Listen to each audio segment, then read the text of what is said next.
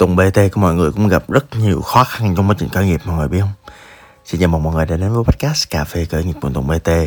Đây là một podcast mà tôi sẽ chia sẻ tâm sự, trò chuyện cùng các bạn như là những con người đi cà phê với bạn hàng ngày và từ đó chúng ta sẽ có những cái cuộc trò chuyện nó thân thiết, nó dốc gan dốc ruột hơn lúc nào hết. Thì cũng chia sẻ các bạn là dạo gần đây liền Tùng BT của mọi người cũng gặp rất nhiều khó khăn trong khởi nghiệp. Cụ thể là một cái ví dụ thực tiễn là Luan Wolf, một cái khởi nghiệp được lập ra bởi Đích Lép, Trần Lâm và tôi. Đã cũng đến lúc thay da đổi thịt. Cụ thể là tự nhiên một ngày nọ trong một buổi họp một cách bất ngờ Trần Lâm và Đích Lép. Không ai bảo ai không ai nói chuyện với ai trước tôi biết rõ chuyện đó. Nói là à đến lúc là tụi em rút ra khỏi cái khởi nghiệp này. Nếu bạn làm khởi nghiệp thì bạn sẽ biết cái hoàn cảnh và cái cảm xúc của tôi lúc đó chính xác là như thế nào. Nó có thể là sự hụt hẫng, nó có thể là sự mệt mỏi của việc cảm thấy là sau khi khó khăn mà người ta lại rời mình như vậy. Nó có thể là cảm giác có sự khủng hoảng khi mà mình đối mặt với chuyện là những cái con người đồng cam cộng khổ với mình những lúc bắt đầu sẽ không còn đồng hành với mình trong những lúc khó khăn nữa. Và rõ ràng đó là một khủng hoảng lớn với tôi. Đến lúc này thì tự nhiên trong đầu tôi hiện là một câu rất là hiển nhiên. Một câu mà không biết từ đâu ra. Một câu nó nói là khủng hoảng không phải là lúc để bỏ cuộc, mà lúc để tập trung và nỗ lực hơn bao giờ hết. Mọi người biết không? Trong khởi nghiệp á, thì khủng hoảng nó xảy ra rất là thường trực khủng hoảng nó xảy ra từng giây từng phút và thỉnh thoảng, trong một vài năm và cụ thể là trong năm thứ ba, hơn năm thứ ba, gần hết năm thứ tư rồi. Trong thời điểm khởi nghiệp của Lone Wolf, nó có một cái khủng hoảng như vậy. Thì à, vào thời điểm này á, thì mình khó khăn, mình hoảng sợ, mình hoang mang và dễ dàng bỏ cuộc. Nhưng mà cái thứ mà mình biết dựa trên kinh nghiệm của mình á, thì nó sẽ là sự bình tĩnh nó sẽ là từ tập trung vào mục tiêu và nỗ lực hết mức để vượt qua khó khăn. Và nhiều khi là những cái khủng hoảng nó xảy ra với lại một cái mục tiêu như vậy. Khủng hoảng xảy ra là để khi mà chúng ta vượt qua những cái gian nhan như thế này, chúng ta mới thực sự tìm thấy sự bình an. Và mọi người biết không?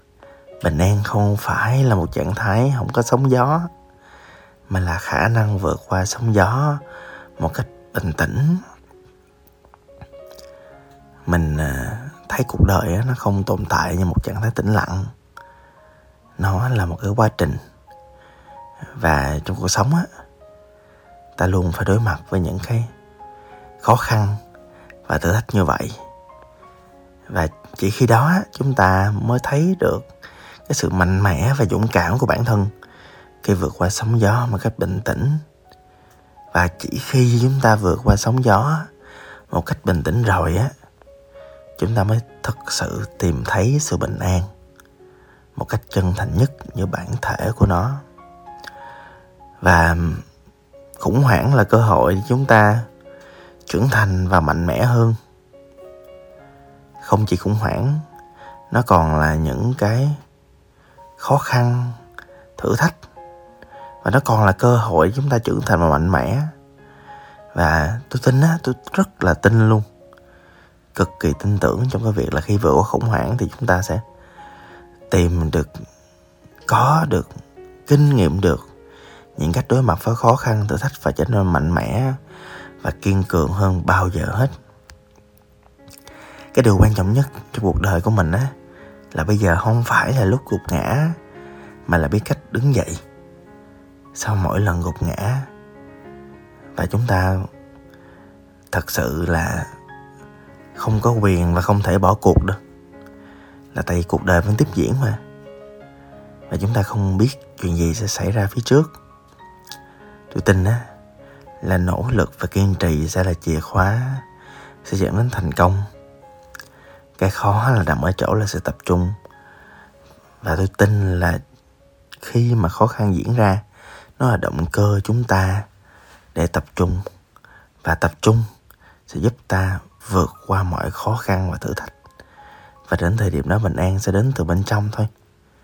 Nó không đến từ bên ngoài theo một kiểu nào đó khác. Trong giai đoạn này á, tôi chỉ biết là tập trung vào năm thứ nhất định.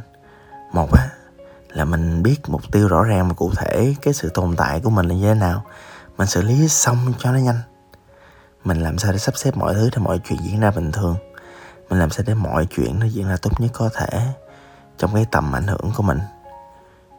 Sự tồn tại của tôi nằm ở chỗ định hướng và tập trung trong cái chuyện là xử lý những vấn đề mình có thể xử lý được.